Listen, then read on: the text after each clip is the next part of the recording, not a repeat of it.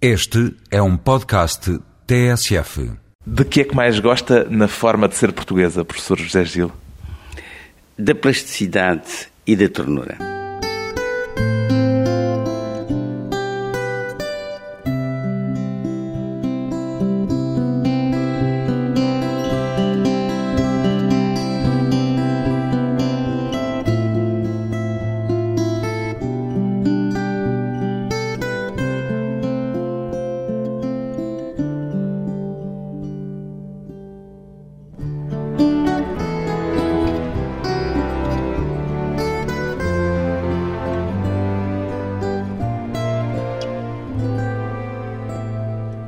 Gil, 65 anos, escritor, pensador, filósofo. Como é que normalmente prefere ser apresentado, professor José Gil? Bem, eu sou um professor de filosofia, é assim, segundo o Estatuto Social, que se apresenta à sociedade também, é uma pessoa, não é? Agora, quanto ao resto, as capas são muitas que recobrem o quê? O quê? Ah, eu próprio não sei. Só se, o, o que uma pessoa é, é o que uma pessoa faz. E o que faz é, entre outras coisas, além de dar aulas, escrever livros, a revista francesa Novela Observateur elegeu como um dos 25 grandes pensadores de todo o mundo, do nosso tempo. Surpreendeu a distinção? Claro, surpreendeu-me. Claro que também fiquei contente. E desconheço as, os critérios para mim não é obra feita, é obra a fazer sempre. Não sabe ainda a que é que é atribuível essa escolha? Não sei, eu tenho a impressão, vendo um bocadinho a, o perfil, como se diz, das obras das pessoas que lá estão, que há um desejo de escolher obras e trabalho que estejam um bocado fora dos trilhos académicos. Possivelmente será isso. Sente que a sua participa dessa marginalidade, entre aspas, em relação aos trilhos académicos? Ah, isso sim, isso com certeza. De uma forma desejada, de uma forma consciente?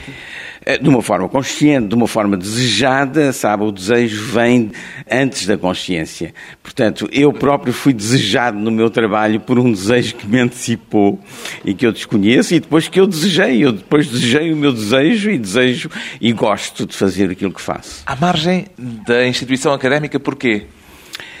Porque, olha, eu comecei muito cedo a trabalhar em fazendo aquilo que hoje se chama, é um termo discutível, transdisciplinaridade. Quer dizer que eu trabalhava ao mesmo tempo em etnologia e em psiquiatria ou em psicanálise. O cruzamento em... dos diversos campos Uma... do saber. Isso mesmo. E aquilo que eu proponho muitas vezes não, não passa imediatamente. Hum? Não passa imediatamente porque muito pouca gente trabalha nesses campos. Não há quem tenha esses instrumentos de análise todos em simultâneo?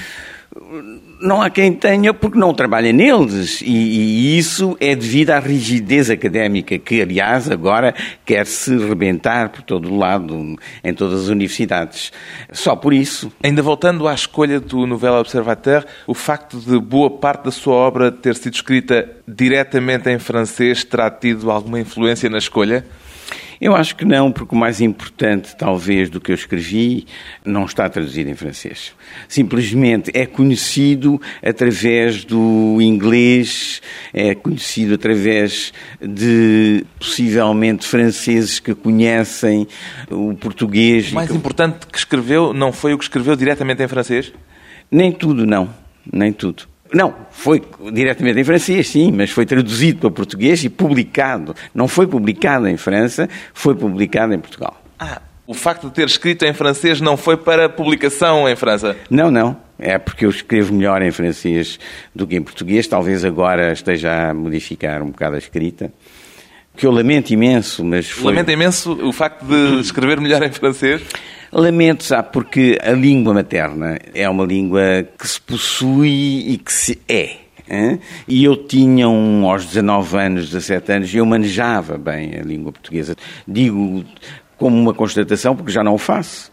e lamento imenso porque a língua portuguesa é uma, é uma língua extraordinária, se nós compararmos ao francês.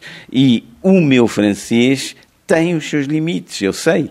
Por exemplo, na invenção sintática ou, ou, léxica mesmo, eu não sei bem, se estou a escrever em francês, até onde posso ir. Se aquela invenção entra na língua. Numa língua materna, nós sabemos perfeitamente o que funciona e o que não funciona. Não é? Por exemplo, há metáforas do Lobo Antunes que não funcionam em português. E nós sabemos logo. E depois há outras que funcionam. Metáforas novas, não é? De invenção. A invenção na língua materna é uma possibilidade que nós temos sempre e sabemos que é possível na língua ou não. Apesar disso, sente-se melhor a escrever em francês porque o francês lhe dá a sensação de pensar melhor? Não, foram coisas esquisitas que aconteceram. Eu escrevi em português, eu continuei a escrever em português muito novo em França e de repente houve um desabar da língua portuguesa e eu comecei a escrever em francês. Eu, quando lhe digo desabar, é que eu senti, senti mesmo que foi repentino. Uma estrutura toda, um edifício todo da língua desabou. E eu passei a escrever em francês. E escrevi razoavelmente em francês, já escrevia imitando estilos franceses, etc, etc. Mas, enfim, tinha um certo, uma certa capacidade para o fazer.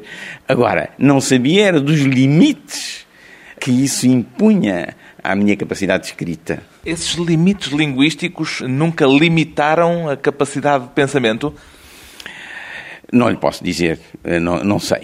Eh, Pergunto isto porque diz que desabou em si uma parte da língua materna do português. Pois, mas... Também reconhece limites na língua francesa que adotou em boa parte daquilo que escreveu. Ou seja, em nenhuma das duas se sente a 100%. Não, é diferente. Hein? Quer dizer, eu escrevia ficção em português. E foi esse desabar de uma língua de ficção. Mas o Cemitério dos Desejos foi escrito em francês? Foi escrito em francês. Ficção? Ficção. Mas eh, se eu, se eu tivesse a capacidade que tinha aos 19 anos ao escrever o Cemitério dos Prazeres, com certeza que teria escrito outra coisa. Se o apontarem como um estrangeirado, aceita a designação? Bem, a designação é, pode ser, sim, pode ser. duplamente estrangeirado, se quiser. Duplamente? Duplamente. Eu nasci em África e em África é-se estrangeirado. Um colono, filho de colonos, como eu fui, não está num território nem numa língua que nomeia as montanhas, os planícies, as savanas, os bichos, as árvores, os rios, com a língua que é a língua indígena. E, portanto, há um ecrã entre os elementos, a geografia, o tempo e a nossa própria língua. Eu, quando era miúdo, falava e cantava, falava das flores de, dos lírios de Portugal, cantava as cantigas de Portugal, aprendia os rios de Portugal, etc, etc. Aquilo não tinha nada a ver com Climane, que era a, a cidade onde eu, de Moçambique, onde eu fiz a escola primária. Essa foi a primeira instância de um estrangeirado e depois a segunda será a ida para a França. A ida para a França, onde se assimila imensa coisa, se se abre, o que é um perigo. É? Eu conheci muitos portugueses que nunca se abriram à França e à cultura e à maneira de ser e que permaneceram constantemente fechados e com uma ligação fortíssima a Portugal portanto, à, à sua terra natal. A um Portugal muitas vezes já passado. A, a um Portugal muitas vezes já passado. Sabe que isso traz imensos problemas, porque as pessoas deixam Portugal, vão, passam 10 anos, 15 anos num outro país e quando voltam a Portugal julgam que vão encontrar o Portugal que eles deixaram. E já o Portugal se mudou. No seu caso, abriu-se à França, tornou-se de alguma forma francês? De maneira nenhuma é muito difícil tornar-se francês. A própria sociedade francesa é uma sociedade fechada aos estrangeiros, quer dizer que, mesmo quando eu lá cheguei, em que a França vivia um período ainda encantador, em que a convivência era notável, faz lembrar os filmes de antes da guerra franceses, sabe? E depois fechou-se as famílias, entrar numa família francesa era extremamente difícil, eles são extremamente corteses, polidos, falo do francês culto e do francês. Bom, mas é uma dificuldade muito grande em, para um estrangeiro entrar dentro de uma família. E em Portugal, sentiu-se Alguma vez estrangeiro? Com certeza. O que é que não é português em si, professor José Gil? Olha, o que me aconteceu em França foi que eu me desformei, desformei-me de uma certa cultura no sentido etnográfico, hein? nunca cortando laços com Portugal. Houve muita experimentação, experiência porque eu vivi, que me levou a modificar-me, sabe? Eu casei lá, tive filhos lá, etc, etc. Quer dizer, a própria vida em que as pessoas se transformam é uma, modificou-me. Mas nem por isso fiquei francês, ou nem quis. Mas já francês. não é português? Sou, eu acho que sim, os portugueses... Por isso lhe perguntava o que é que já não é português em si. Ah, Olha, eu não sei, porque eu não sei o que é que é português, o que é que é ser português, eu não sei realmente, portanto, posso lhe falar do que de mentalidades e de hábitos que se praticam e que eu não pratico. Agora, dizer, se me pergunta se isso é ser português ou não, eu não lhe posso dizer, porque não sei se o português, modificando esses hábitos, deixará de ser português. Para mim, não. Acho que não. Mentalidades e hábitos de que vamos falar depois de um curto intervalo, a propósito do livro de José Gil, Portugal, hoje, o medo de existir.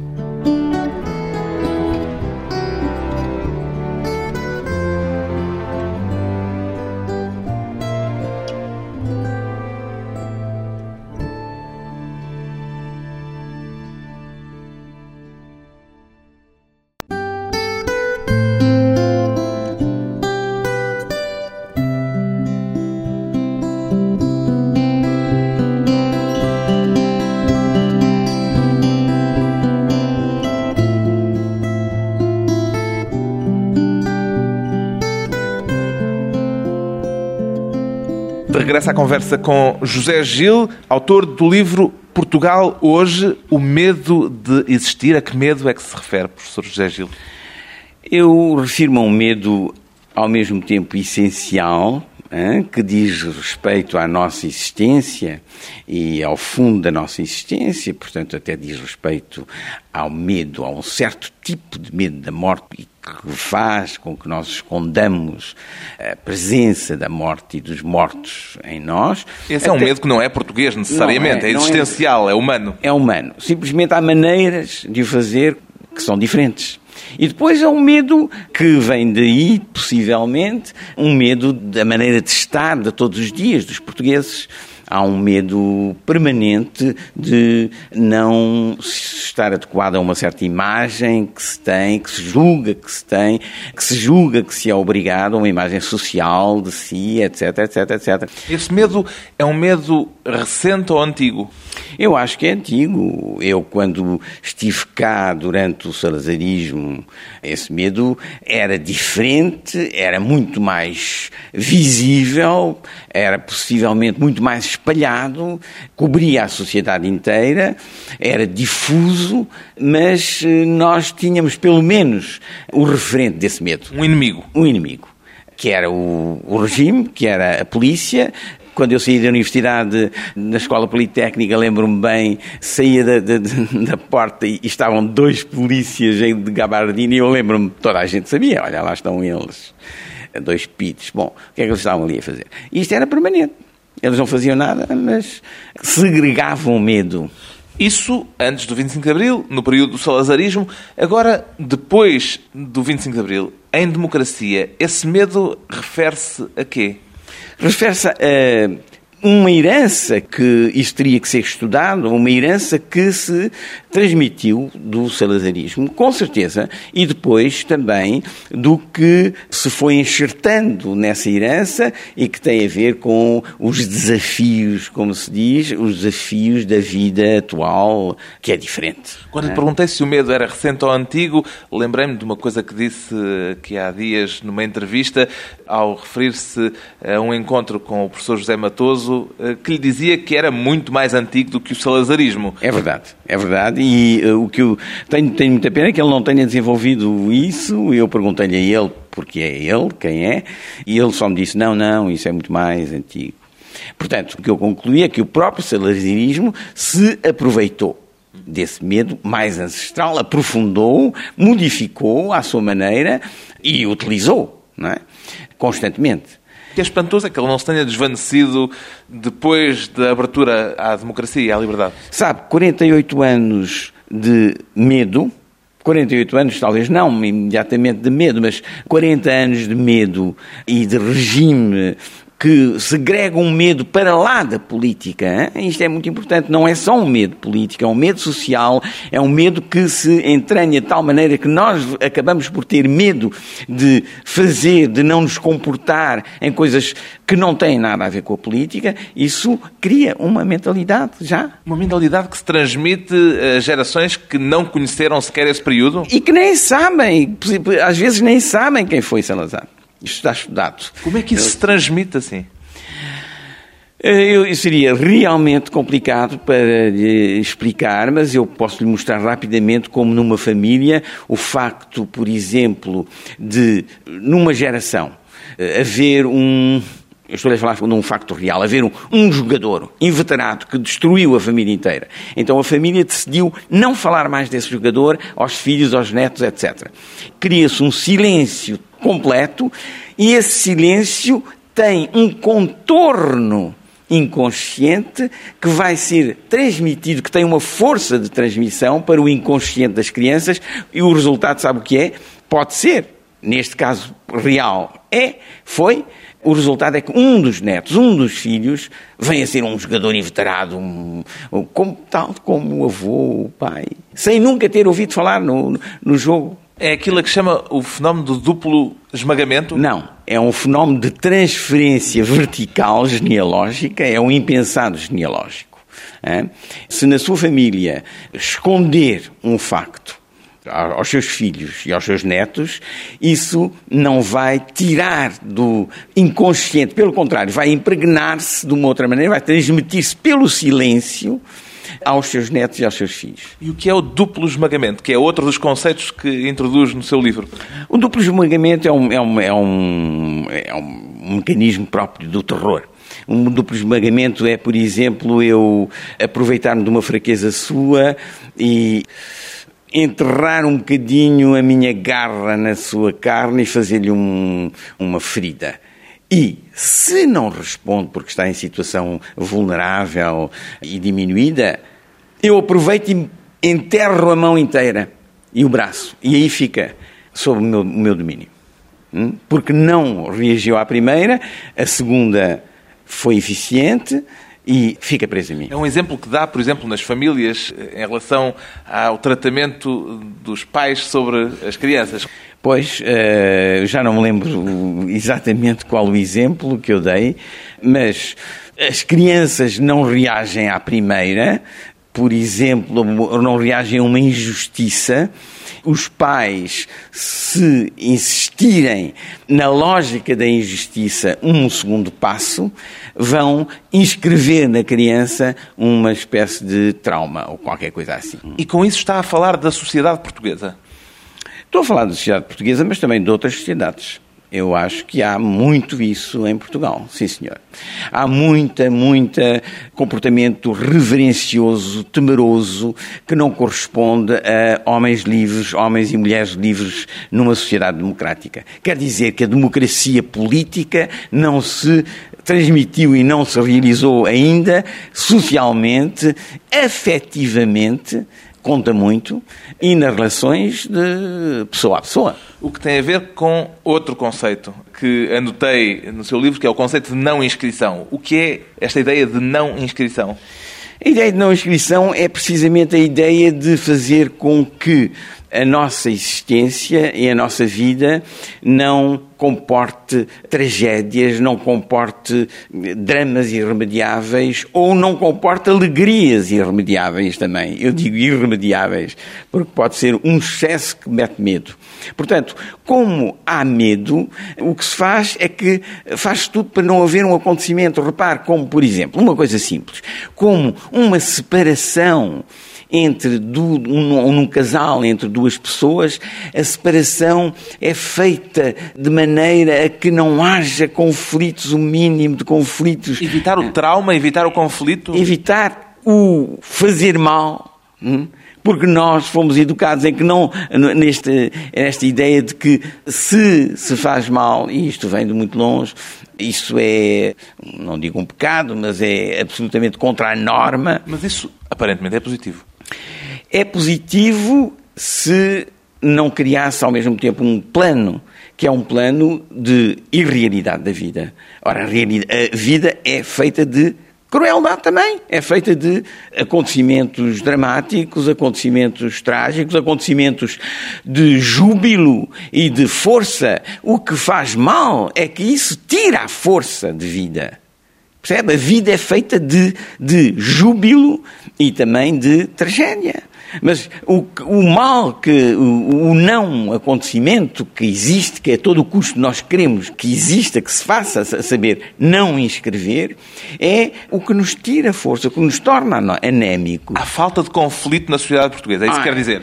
Há falta de conflito e há falta, mas não é de conflito, vamos entender. Hein? Há falta de verdade no conflito o conflito Porque está... o conflito está latente. Está latente e faz subterraneamente e faz-se por vias desviadas, etc, etc, constantemente. Nós vemos constantemente o conflito, mas empregamos todas as boas normas para esconder que é um verdadeiro conflito. E isso provoca, então, verdadeiras pulsões de ódio de, que ficam, uh, para empregar um termo psicanalítico, recalcadas, quer dizer, enterradas. Mas continuam a viver, né? lá. Os recalcamentos na sociedade portuguesa, olhados por José Gil. Depois de mais uma curta pausa, voltamos à conversa sobre Portugal hoje e o medo de existir.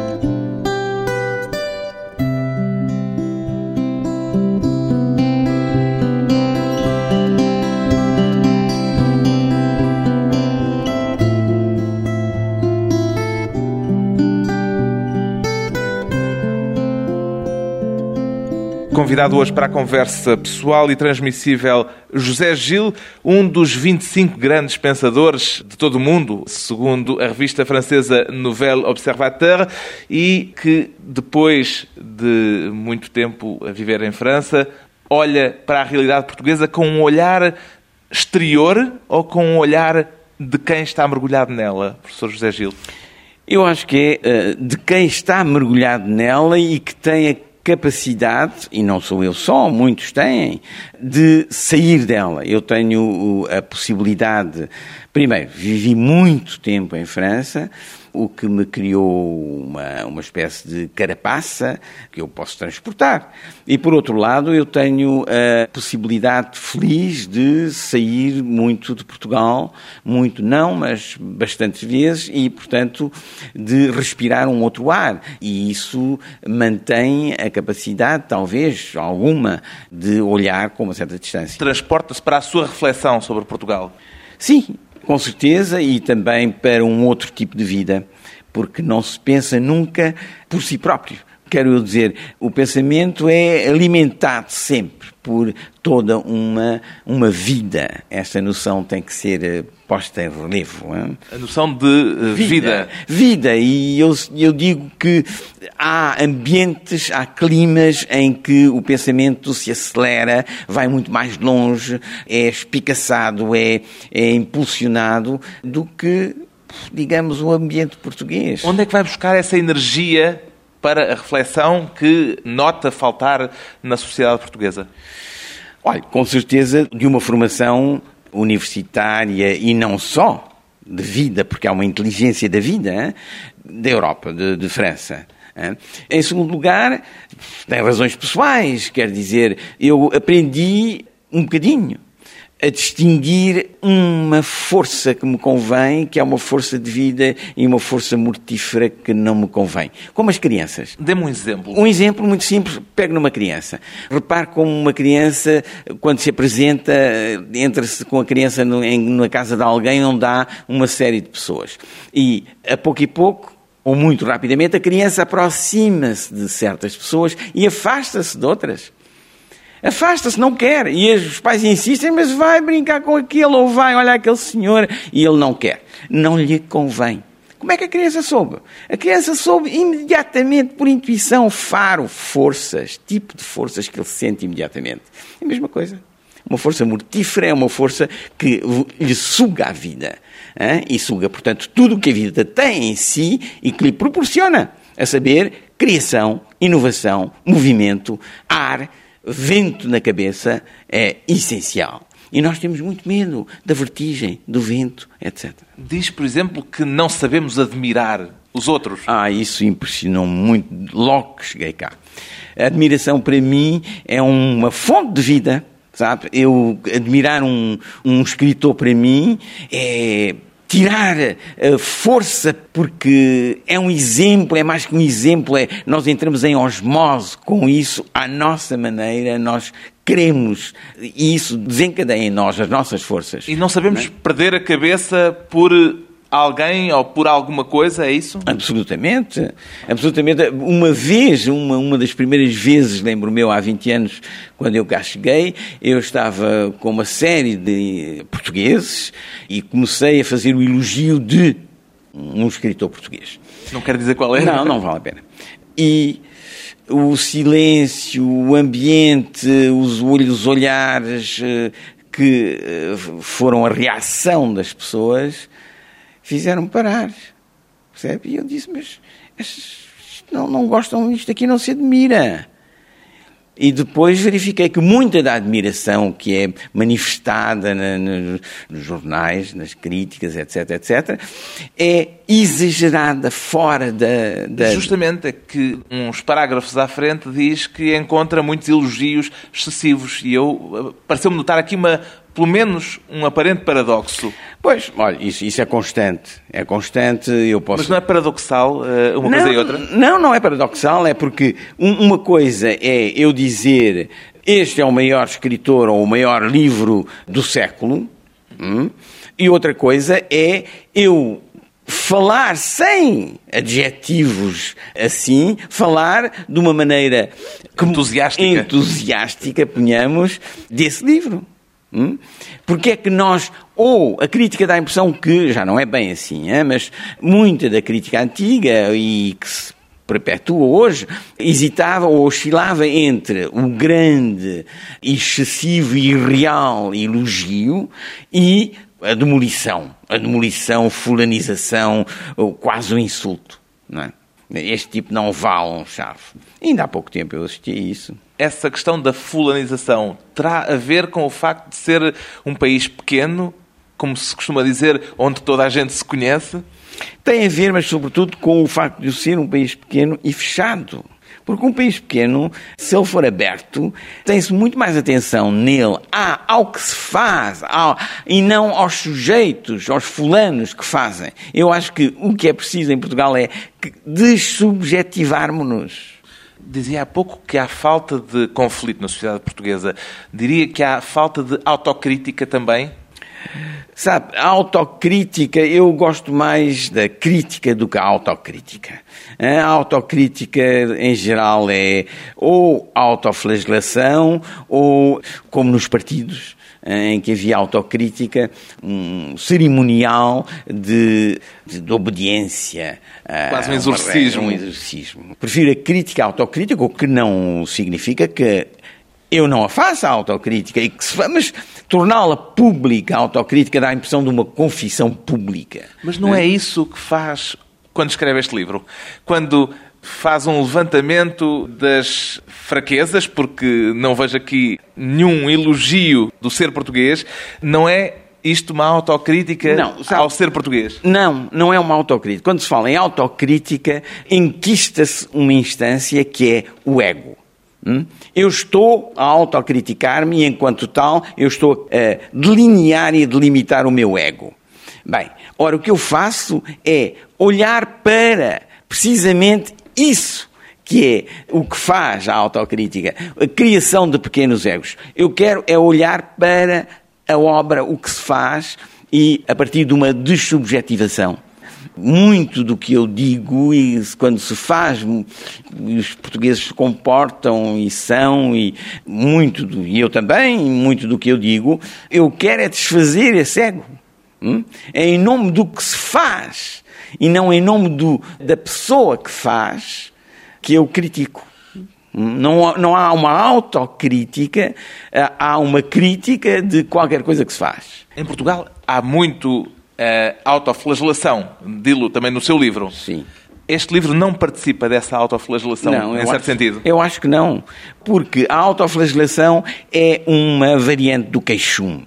O queixume é paralisante. O queixume, é, ao mesmo tempo, é duplo, não é? é, é uma, tem uma função de afastar-nos daquilo de que nos queixamos, mas ao mesmo tempo amarrarmos-nos porque é constante aquilo que no, de que nos queixamos. Ora, eu não faço autoflagelação porque o que eu quero é libertar essas fontes de vida e fontes de, de inovação e de, de, forças em nós. Mas não ah. fala delas, não fala dessas fontes, fala não, só do fala. contrário. Fala não é sobretudo da inveja, sobretudo do medo, sobretudo dos fatores de paralisia da sociedade portuguesa. Absolutamente, simplesmente se olhar com, e viu isso, eh, estava a estender aqui uma, uma, armadilha.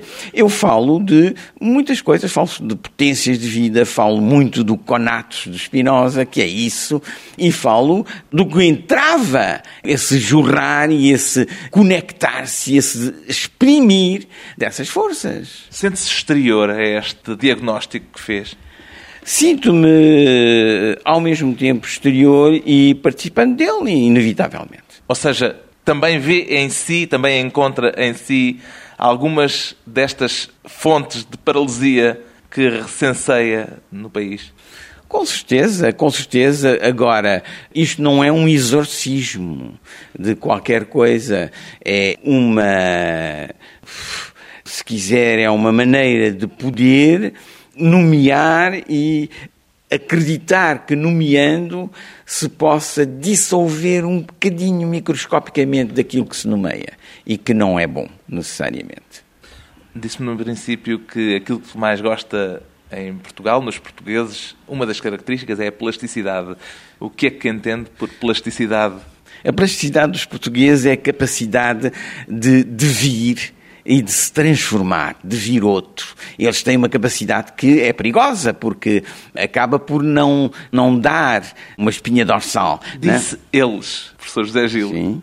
Não disse nós. Sim, porque me disse dos portugueses, e eu falei, eu continuei na sua frase dos portugueses. É a nossa capacidade. E por outro lado, a ternura. A ternura porque eu acho que é uma das dos afetos mais centrais e em que os portugueses são capazes de excesso.